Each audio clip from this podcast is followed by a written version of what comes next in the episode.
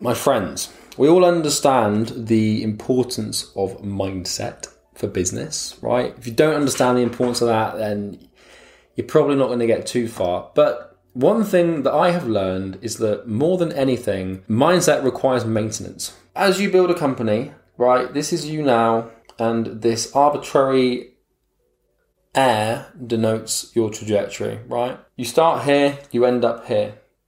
We don't achieve goals, we achieve characters. You want to make ten grand a month? Don't try to make ten grand a month.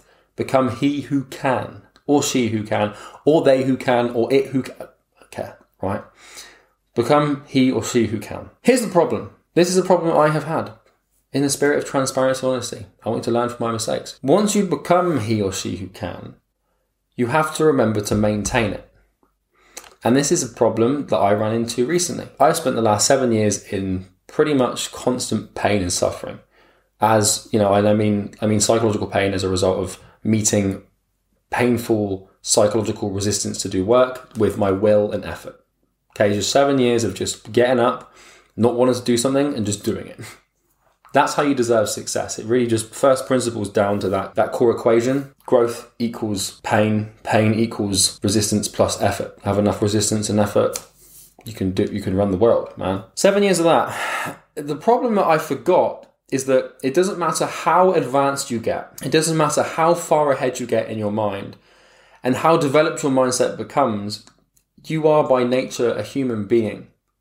And by nature, all humans have a proclivity towards pain avoidance. So it doesn't matter if you are David Goggins. Ew, who's going to carry the boats and the logs?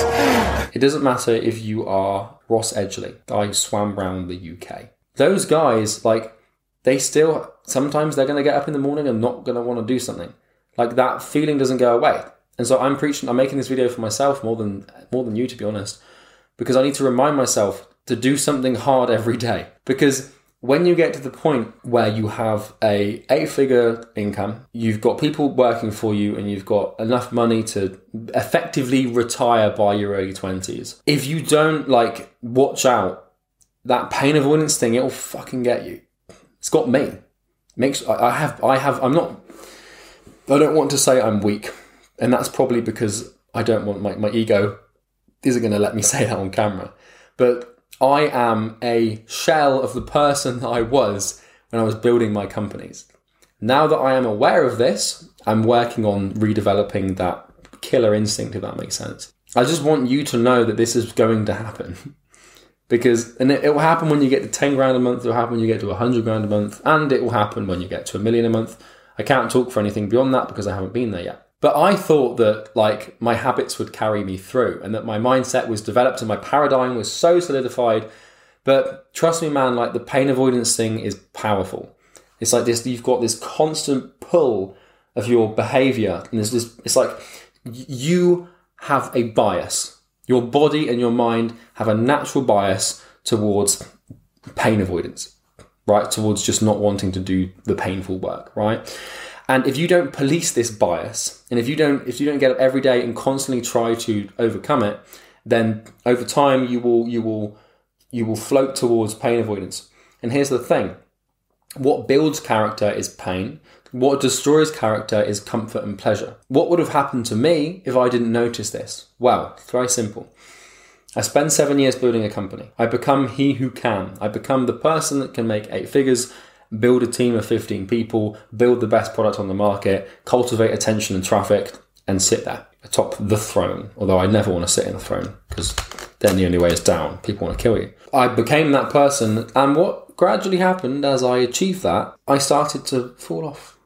Just every day, getting, waking up, getting a little bit weaker, gradual, slow. You know, there's contrast misinfluence tendency. It's a cognitive bias that states that human beings are more sensitive to extreme contrast as opposed to slow change. Frog in boiling water. If you put a frog in boiling water, it will jump out, right? It's fucking boiling. But if you put a frog in cold water and then slowly boil the water, the frog won't notice and will probably cook and die. I've been the frog in the cold water, and over time, over the last really six months, right, once my program build was finished and the team's now running, blah, blah, blah, blah, blah, I've just been getting weaker and weaker. Like, just, you know, doing things that I shouldn't, Just slowly, just just notice it, little bit by little bit. No, I haven't let myself go.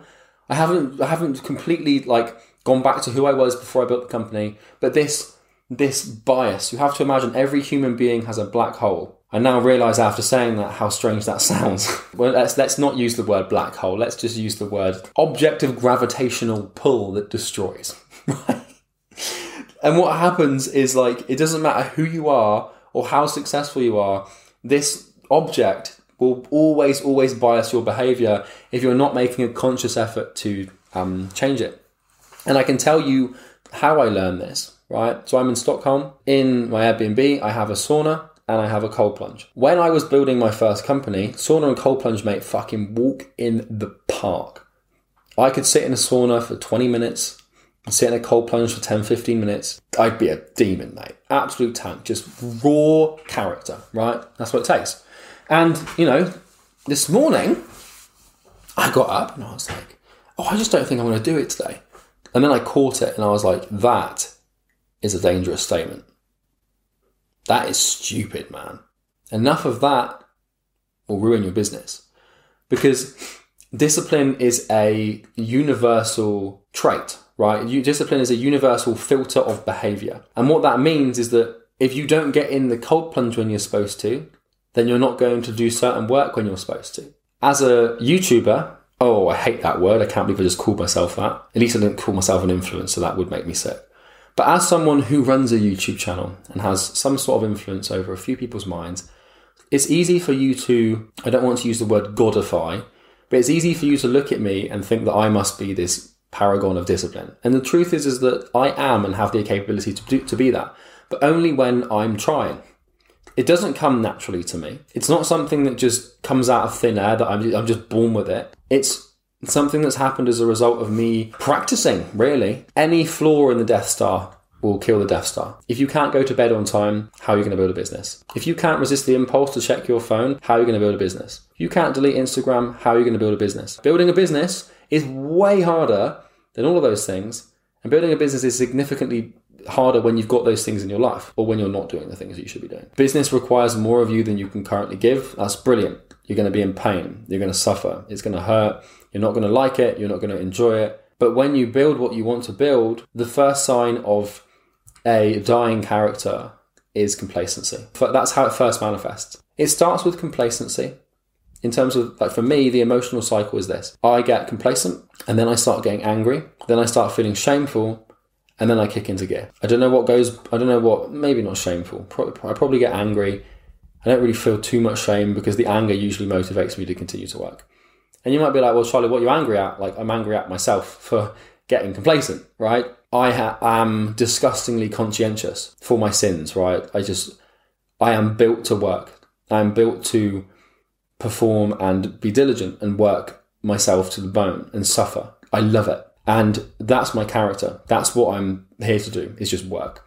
So when I'm not channeling my conscientious spirit, or the, what do you want to call it, the calories of conscientiousness, right? And I'm not, when I'm not eating pain and doing hard work, I become quite unhappy and miserable. And you probably resonate with that, because people who aren't conscientious typically aren't attracted to building their own companies, right? Because you, the people understand that building a business is going to be hard work. And human beings tend not to embark on endeavours that are out of alignment with the expectations of what they can do in their character, right? So just bear that in mind. If you need more clients, click the first link in the description. Sales video, check it out if you want. If not, don't care. Subscribe if you're new. Take care.